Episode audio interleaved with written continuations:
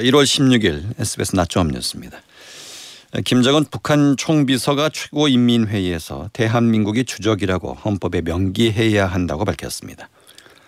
윤석열 대통령은 북한 정권 스스로가 반민족적이고 반역사적인 집단이라는 사실을 자인한 것이라고 비판했습니다. 아이오와주에서 실시된 미 공화당 첫 대선 후보 경선에서 트럼프 전 대통령이 승리했습니다. 이 트럼프 전 대통령이 과반 득표를 달성할지 관심입니다. 설 연휴를 앞두고 정부가 팔백사십억 원을 투입해 농축수산물에 대해 최대 육십 퍼센트의 할인 혜택을 제공하기로 했습니다. 이상 시간 주요 뉴스입니다. 첫 소식입니다. 북한이 어제 우리 국회에 해당하는 인문 최고회의를 열었습니다. 김정은 총비서는 대한민국이 주적이라고 헌법에 명기해야 한다고 밝혔습니다. 북한은 대남기구인 조국평화통일위원회와 금강산 국제관광국도 폐지하기로 했습니다. 안정식 북한 전문기자의 보도입니다. 김정은 북한 노동당 총비서가 북한 헌법에 대한민국이 주적이라는 내용을 명기해야 한다고 밝혔습니다. 김정은은 어제 평양에서 열린 최고인민회의 시정연설을 통해 대한민국을 제일의 적대국으로 불변의 주적으로 확고히 간주하도록 교육, 교양 사업을 강화한다는 내용을 헌법에 해당 조문에 명기하는 것이 옳다고 말했습니다. 김정은은 또 전쟁이 일어나는 경우에는 대한민국을 완전히 점령, 평정, 수복하고 북한 영역에 편입시키는 문제도 헌법에 반영돼야 한다며 다음 최고인민회의에서 헌법 개정안이 심의돼야 한다고 밝혔습니다. 김정은은 북한 주민들이 삼천리 금수강산 팔천만 결의와 같이 남북을 동족으로 오도하는 말들을 사용하지 않도록 하고 평화통일의 상징으로 비춰질 수 있는 과거 시대의 잔여물들도 처리해야 한다고 밝혔습니다. 남북 교류협력의 상징으로 존재하던 경의선 북측 구간을 회복 불가한 수준으로 완전히 끊어놓고 평양 남쪽에 있는 조국 통일 삼 대 연장 기념탑도 철거하라고 지시했습니다. 북한은 이번 최고인민회의에서 대남기구인 조국평화통일위원회와 민족경제협력국, 금강산 국제관광국도 폐지하기로 결정했습니다. 김정은은 그러나 적들이 건드리지 않는 이상 결코 일방적으로 전쟁을 결행하지는 않을 것이라며 먼저 전쟁을 시작하지는 않겠다는 뜻을 밝혔습니다. 에스비에스 안정식입니다. 윤석열 대통령이 연초 도발 행위를 이어가고 있는 북한에 대해서 강력한 경고 메시지를 보냈습니다. 북한이 남북관계를 적대적 두 국가로 규정해 스스로 반민족적, 반역사적 집단임을 자인했다며 북한이 도발한다면 몇 배로 응징할 것이라고 경고했습니다. 윤나라 기자입니다. 윤석열 대통령은 오늘 오전 용산 대통령실에서 국무회의를 열고 남북관계를 동족관계가 아닌 적대적 두 국가로 규정한 북한을 강하게 비판했습니다. 북한 정권 스스로가 반민족적이고 반역사적 집단이라는 사실을 자인한 것입니다. 북한은 지난해 십이월 삼십일 김정은 위원장이 한국을 적대적 교정국가로 칭하며 대남 노선의 근본적 전환을 선언한 뒤 새해 들어 대남 도발을 이어가고 있습니다. 윤 대통령은 도발 위협에 굴복해왔는 가짜 평화는 우리 안보를 더 큰 위험에 빠뜨릴 뿐이라고 지적했습니다. 그러면서 북한을 겨냥해 협박은 통하지 않는다며 도발한다면 몇 배로 응징할 거라고 경고했습니다. 윤 대통령은 이와 함께 국민과 기업의 부담을 덜어주기 위해 구십일 개에 달하는 현행 부담금 제도를 전면 개편하라고 지시했습니다. 환경오염 같은 사회적 비용을 유발하는 행위에 예외적으로 부과하는 부담금을 재원 조달이 쉽다는 이유로 남발해서는 안 된다고 강조했습니다.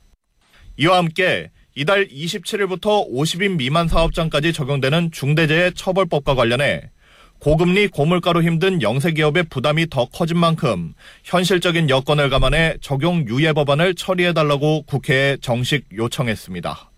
에스비에스 윤나라입니다. 미 국무부는 북한 김정은 국무위원장이 남북관계를 적대적 두 국가로 규정한 것을 강하게 비판하며 한반도 평화를 위한 남북협력의 중요성을 강조했습니다. 국무부 대변인은 북한이 대화를 계속 거부하고 한국에 대한 적대적 발언을 강화하는 것에 실망스럽다며 남북협력이 항구적인 한반도 평화를 달성하는 데 필수적이라고 믿는다고 말했습니다. 이에 우리는 북한에 대한 억제력과 억제책과 반복적인 북한의 안보리 결의 위반 대응 방안과 관련해 한국 및 일본을 비롯해서 동맹들과 긴밀히 상의할 것이라고 강조했습니다. 해군은 오늘부터 오는 이십오일까지 열흘간 미국령 괌 근해에서 진행되는 다국적 연합훈련인 시드래곤 훈련에 참가한다고 밝혔습니다. 올해는 한국을 비롯해서 미국과 일본, 호주, 인도 등 다섯 개국이 참가해 우리 해군은 피 쓰리 해상 초계기 한 대와 장병 사십여 명을 파견합니다. 이번 훈련은 북한 잠수함 발사 탄도미사일에 공동 대응하기 위한 목적이 크다는 분석이 제기됩니다. 미국 아이오와 주에서 실시된 미 공화당 첫 대선 후보 경선에서 트럼프 전 대통령이 승리했다고 미 언론들이 일제히 전했습니다. 이제 관심은 트럼프의 과반 득표 달성 여부인데 최종 투표 결과는 잠시 뒤 나올 것으로 보입니다. 워싱턴에서 남승모 특파원입니다. 영하 삼십 도를 넘나드는 북극 한파 속에 미 공화당 첫 대선 후보 경선이 대선 풍향계로 불리는 아이오와주에서 열렸습니다.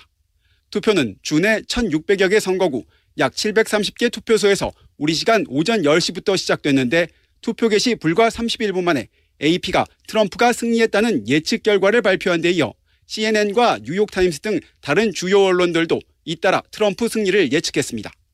트럼프 전 대통령은 미국이 지난 삼 년간 바이든 정부 아래에서 너무 나쁜 일을 겪었다면서 미국을 되찾아야 한다고 말했습니다.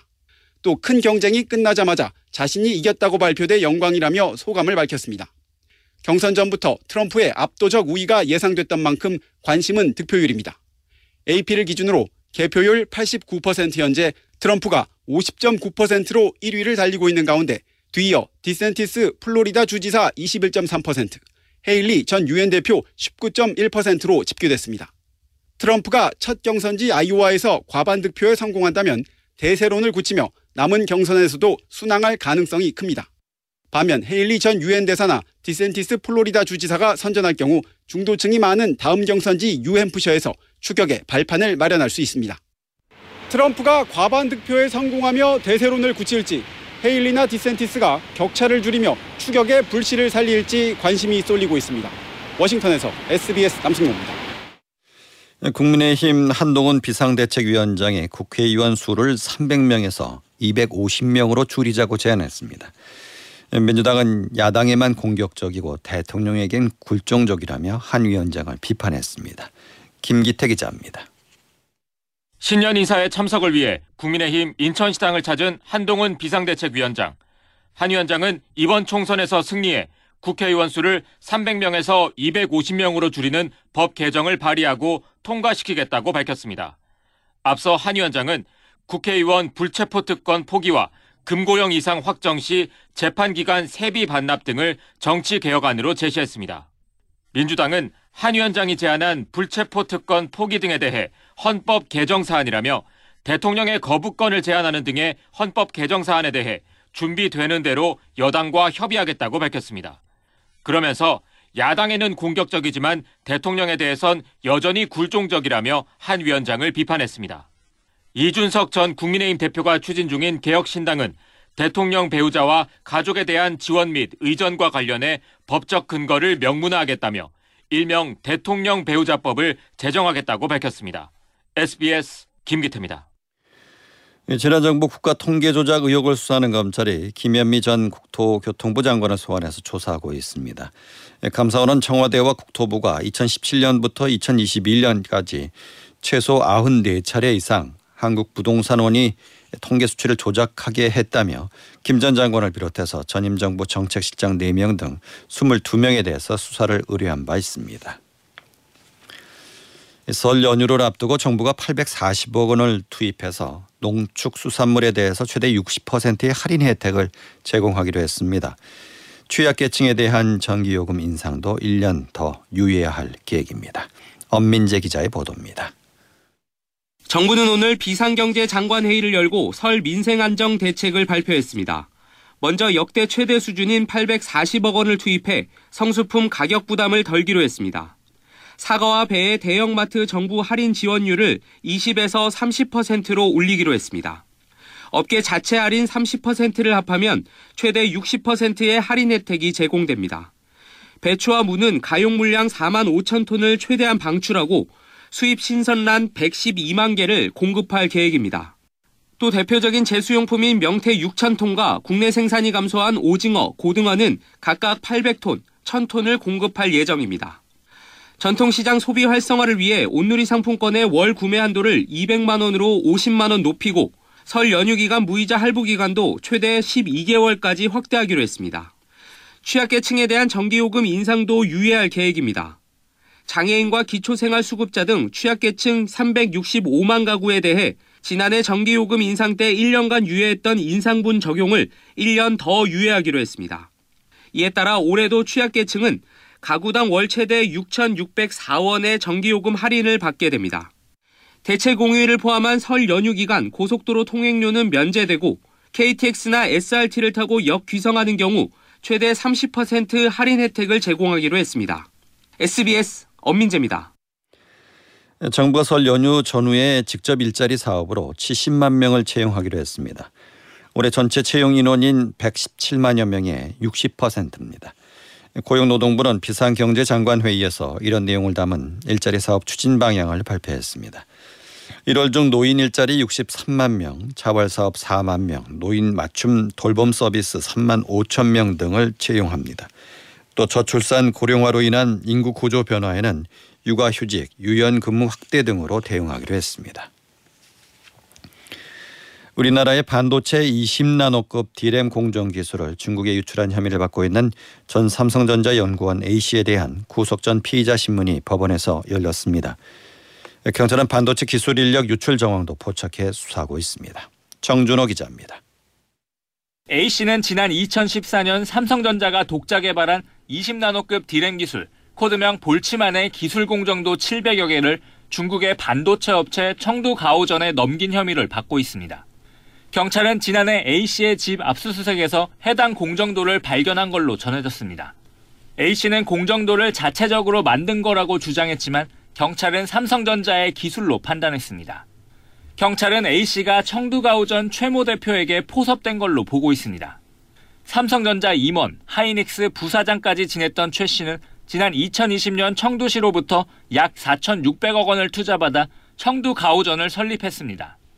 A씨는 현재 이 회사에서 반도체 공정 설계를 주도하는 핵심 임원으로 일하고 있습니다. 경찰은 특히 이십 나노급보다 더 발전된 십팔 나노 디램의 핵심 기술도 중국에 유출된 정황을 포착하고 이 과정에 최 씨와 A씨가 관여했는지도 집중 수사하고 있습니다. A씨에 대한 구속 여부는 오늘 오후 늦게 결정될 전망입니다. 경찰은 청두가오전이 컨설팅과 헤드헌팅 업체 등을 통해 국내 반도체 인력 이백여 명을 빼내갔다는 의혹에 대해서도 수사하고 있습니다. 경찰은 이들 가운데 회사 내부 자료를 빼간 걸로 의심되는 육십여 명을 입건해 수사하고 있습니다. 에스비에스 정준호입니다. 정부가 전세 사기에 가담한 것으로 의심되는 공인중개사 이천여 명을 조사해서 사백이십구 명의 위반 행위를 적발했습니다. 적발된 공인중개사 중에는 집값보다 높은 금액으로 전세 계약을 하도록 해 무자본 갭 투자를 유도한 경우도 있었습니다. 이호건 기자입니다. 국토교통부가 지난해 십일월 말부터 한 달간 전세 사기에 가담한 것으로 의심되는 공인중개사 이천여 명을 조사한 결과 사백이십구 명의 위반 행위 사백팔십삼 건을 적발했다고 밝혔습니다. 적발된 공인중개사 가운데는 이른바 무자본 갭 투자를 조장한 중개사도 있었습니다. 경기 안산 단원에서는 지난 이천이십일 년 빌라 열두 채를 사면서 자기 돈은 한 푼도 들이지 않은 매수자가 있었는데 이 과정에서 공인중개사가 빌라 전세보증금을 매매 시세보다도 수천만 원 높게 책정해 거래를 중개한 겁니다. 더 비싸게 받은 전세금은 이 공인중개사와 중개보조원이 서로 나눠 가진 거로 알려졌습니다. 세종시의 한 공인중개사는 행정처분을 피하기 위해 부동산을 위장 폐업한 뒤 부동산 세 곳을 한꺼번에 운영하기도 했습니다. 다른 공인중개사에게 폐업 부동산을 넘기는 것처럼 서류상 이전 신고한 뒤 실제로는 자기가 계속 운영하다 적발된 겁니다. 국토부는 육십팔 건을 경찰에 수사 의뢰하고 자격 취소 일 건, 등록 취소 세 건, 업무 정지 육십구 건, 과태료부과 백십오 건 등의 행정처분을 내렸습니다. 전세 사기와 빌라 역전세 여파로 주택도시보증공사가 대신 갚아줘야 하는 전세보증 사고액이 지난해 사조 삼천억 원으로 역대 최대를 기록했습니다. 에스비에스 이호건입니다. 넷플릭스 드라마 성난 사람들이 미국 방송계 최고 권위를 자랑하는 프라임타임 에미상에서 작품상과 남녀 주연상을 포함해 팔관왕을 거머쥐었습니다. 성남 사람들은 제칠십오회 프라임타임 에미상 시상식에서 미니시리즈 티비 영화 부분 작품상을 비롯해 한국계 이성진 감독이 감독상과 작가상을, 한국계인 스티븐 연이 나무주연상의 영예를 안았습니다. 지난해 하루 최대 여섯 개의 의료기관을 돌며 수면 마취제인 프로포폴, 미다졸람, 케타민을 투약받은 환자 등이 적발됐습니다. 식품의약품안전처는 경찰청, 지자체와 함께 마약류 관리에 관한 법률 위반이 의심되는 의료기관 이십일개소를 점검한 결과 환자 십육명과 의료기관 십세개소를 적발했습니다. 식약처는 이들을 경찰에 고발 또는 수사 의뢰했습니다. 이어서 자세한 날씨를 양태빈 기상캐스터가 전해드립니다. 반짝 매서웠던 강추위가 누그러지고 있습니다. 오늘 낮 기온 영상 사도로 예년 수준을 웃돌겠는데요. 내일과 모레는 아침 기온도 크게 떨어지지 않아 한층 더 온화해지겠습니다. 기온 변화 참고하시기 바랍니다. 대기는 다소 건조합니다. 특히 동해안 지방에 건조주의보가 발효 중입니다. 현재 전국 하늘 맑게 드러나 있습니다. 먼지 없이 깨끗한 공기에 시정도 트여 있습니다. 오늘 별다른 비나 눈 예보 따로 없겠고요. 차츰 하늘에 구름의 양만 늘겠습니다. 내일 오후부터 전국 곳곳에 비가 내리겠는데요. 중부는 모레면 그치겠지만 남부는 조금 더 이어지겠고 특히 영동지방에는 모레부터 많은 눈이 쏟아지겠습니다. 날씨였습니다. 시황입니다. 코스피는 어제보다 십팔 점 이팔 포인트 내린 이천오백칠 점 칠십일을 기록하고 있습니다. 통신장비 등이 상승하는 가운데 물류 등은 하락하고 있습니다. 코스닥도 일 점 칠육 포인트 내린 팔백오십칠 점 구오를 기록하고 있습니다. 서울 현재 기온은 이도, 습도는 삼십 퍼센트입니다.